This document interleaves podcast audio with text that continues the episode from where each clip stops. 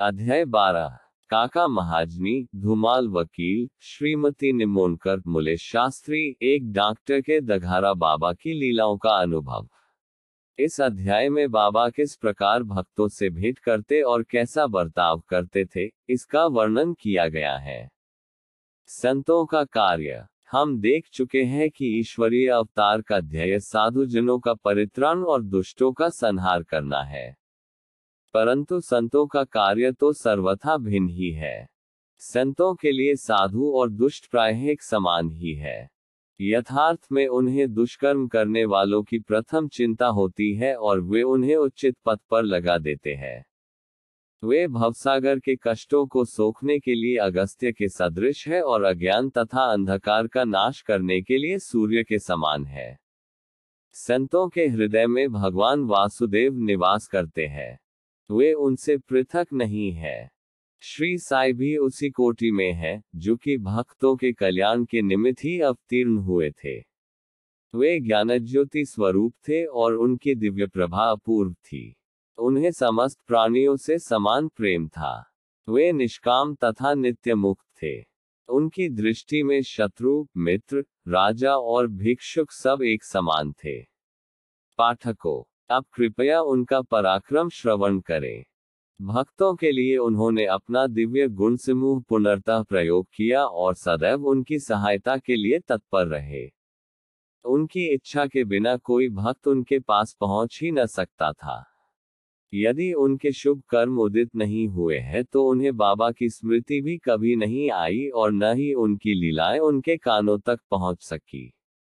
तब फिर बाबा के दर्शनों का विचार भी उन्हें कैसे आ सकता था? अनेक व्यक्तियों की श्री साई बाबा के दर्शन सी इच्छा होते हुए भी उन्हें बाबा के महासमाधि लेने तक कोई योग प्राप्त न हो सका। अतः ऐसे व्यक्ति जो दर्शन लाभ से वंचित रहे हैं, यदि वे श्रद्धापूर्वक साई लीलाओं का श्रवण करेंगे तो उनकी साई दर्शन की इच्छा बहुत कुछ अंशों तक तृप्त हो जाएगी। भाग्यवश यदि किसी को किसी प्रकार बाबा के दर्शन हो भी गए तो वह वहाँ अधिक ठहर न सका। इच्छा होते हुए भी केवल बाबा की आज्ञा तक ही वहाँ रुकना संभव था और आज्ञा होते ही स्थान छोड़ देना आवश्यक हो जाता था। अतः यह सब उनकी शुभ इच्छा पर ही अवलंबित था। काका महाजनी, एक समय काका महाजनी बंबई से शिरडी पहुँचे। उनका विचार एक सप्ताह ठहरने और गोकुल अष्टमी उत्सव में सम्मिलित होने का था। दर्शन करने के बाद बाबा ने उनसे पूछा, तुम कब वापस जाओगे? उन्हें बाबा के इस प्रश्न पर आश्चर्य सा हुआ। उत्तर देना तो आवश्यक ही था, इसलिए उन्होंने कहा, जब बाबा आज्ञा दे। बाबा ने अगले दिन जाने को कहा। बाबा के शब्द कानून थे, जिनका पालन करना नितांत आवश्यक था। काका महाजनी ने तुरंत ही प्रस्थान किया। जब वे बंबई में अपने ऑफ़िस में पहुँचे तो उन्होंने अपने सेठ को अति उत्सुकता पूर्वक प्रतीक्षा करते पाया। मुनीम के अचानक ही अस्वस्थ हो जाने के कारण काका की उपस्थिति अनिवार्य हो गई थी। सेठ ने शिरडी को जो पत्र काका के लिए भेजा था, वह बंबई के पते पर उनको वापस लौटा दिया गया। भाव साहेब धुमाल, अब एक विपरीत कथा सुनिए। एक बार भाव साहेब धुमाल एक मुकदमे के संबंध में निफाड़ के न्यायालय को जा रहे थे। मार्ग में वे शिरडी उतरे। उन्होंने बाबा के दर्शन किए और तत्काल ही निफाड़ को प्रस्थान करने लगे, परंतु बाबा की स्वीकृति प्राप्त न हुई। उन्होंने उन्हें शिरडी में एक सप्ताह और रोक लिया। इसी बीच में निफाड़ के न्यायाधीश उधर पीड़ा से ग्रस्त हो गए। इस कारण उनका मुकदमा किसी अगले दिन के लिए बढ़ाया गया। एक सप्ताह बाद भाव साहेब को लौटने की अनुमति मिली। इस मामले की सुनवाई कई महीनों तक और चार न्यायाधीशों के पास हुई। फलस्वरूप धुमाल ने मुकदमे में सफलता प्राप्त की और उनका मुवक्किल मामले में बरी हो गया। श्रीमती निमोनकर, श्री नाना साहेब निमोनकर, जो निमोन के निवासी और अवैतनिक न्यायाधीश थे, शिरडी में अपनी पत्नी के साथ ठहरे हुए थे। निमोनकर तथा उनकी पत्नी बहुत सा समय बाबा की सेवा और उनकी संगति में व्यतीत किया करते थे। एक बार ऐसा प्रसंग आया कि उनका पुत्र और अन्य संबंधियों से मिलने तथा कुछ दिन वहीं व्यतीत करने का निश्चय किया। परंतु श्री नाना साहेब ने दूसरे दिन ही उन्हें लौट आने को कहा। वे असमंजस में पड़ गई कि अब क्या करना चाहिए, परंतु बाबा ने सहायता की। शिरडी से प्रस्थान करने के पूर्व वे बाबा के पास गई। बाबा साठीवाड़ा के समीप नाना साहेब और अन्य लोगों के साथ खड़े हुए थे। उन्होंने जाकर चरण वंदना की और प्रस्थान करने की अनुमति मांगी। बाबा ने उनसे कह, शीघ्र जाओ, घबराओ नहीं, शांत चित से बेलापुर में चार दिन सुखपूर्वक रहकर सब संबंधियों से मिलो और तब शिरडी आ जाना। बाबा के शब्द कितने सामयिक थे। श्री निमोनकर की आज्ञा बाबा दघारा रद्द हो गई। नासिक के मुने शास्त्रीय ज्योतिषी। नासिक के एक मर्मनिष्ठ अग्निहोत्री ब्राह्मण थे, जिनका नाम मुले शास्त्री था। इन्होंने छह शास्त्रों का अध्ययन किया था और ज्योतिष तथा सामुद्रिक शास्त्र में भी पारंगत थे। वे एक बार नागपुर के प्रसिद्ध करोड़पति श्री बापू साहेब बूटी से भेंट करने के बाद अन्य सज्जनों के साथ बाबा के दर्शन करने मस्जिद में गए। बाबा ने फल बेचने वाले से अनेक प्रकार के फल और अन्य पदार्थ खरीदे और मस्जिद में उपस्थित लोगों में उनको वितरित कर दिया। बाबा आम को इतनी चतुराई से चारों ओर से दबा देते थे कि चूसते ही संपूर्ण रस मुँह में आ जाता तथा गुठली और छिलका तुरंत फेंक दिया जा सकता था। बाबा ने केले छीलकर भक्तों में बांट दिए और उनके छिलके अपने लिए रख लिए। हस्तरेखा विशारद होने के नाते मूल्य शास्त्री ने बाबा के हाथ की परीक्षा करने की प्रार्थना की। परंतु बाबा ने उनकी प्रार्थना पर कोई ध्यान न देकर उन्हें चार केले दिए, इसके बाद सब लोग वाड़े को लौट आए। अब मुने शास्त्री ने स्नान किया और पवित्र वस्त्र धारण कर अग्निहोत्र आदि में जुट गए। बाबा भी अपने नियमानुसार लेंडी को पवाना हो गए। जाते जाते उन्होंने कहा कि कुछ गेरू लाना, आज भगवा वस्त्र रंगेंगे। बाबा के शब्दों का अभिप्राय किसी की समझ में न आया। कुछ समय के बाद बाबा लौटे। अब मध्याहरी बेला की आरती की तैयारियाँ प्रारंभ हो गई थी। बापू साहेब जोग ने मुले से आरती में साथ करने के लिए पूछा। उन्होंने उत्तर दिया कि वे संध्या समय बाबा के दर्शनों को जाएँगे। तब जोग अकेले ही चले गए। बाबा के आसन ग्रहण करते ही भक्त लोगों ने उनकी पूजा की। अब आरती प्रारंभ हो गई। बाबा ने कहा, उस नए ब्राह्मण से कुछ दक्षिणा लाओ। बूटी स्वयं दक्षिणा लेने को गए और उन्होंने बाबा का संदेश मूल्य शास्त्री को सुनाया। वे बुरी तरह घबरा गए। वे सोचने लगे कि मैं तो एक अग्निहोत्री ब्राह्मण हूँ, फिर मुझे दक्षिणा देना क्या उचित है?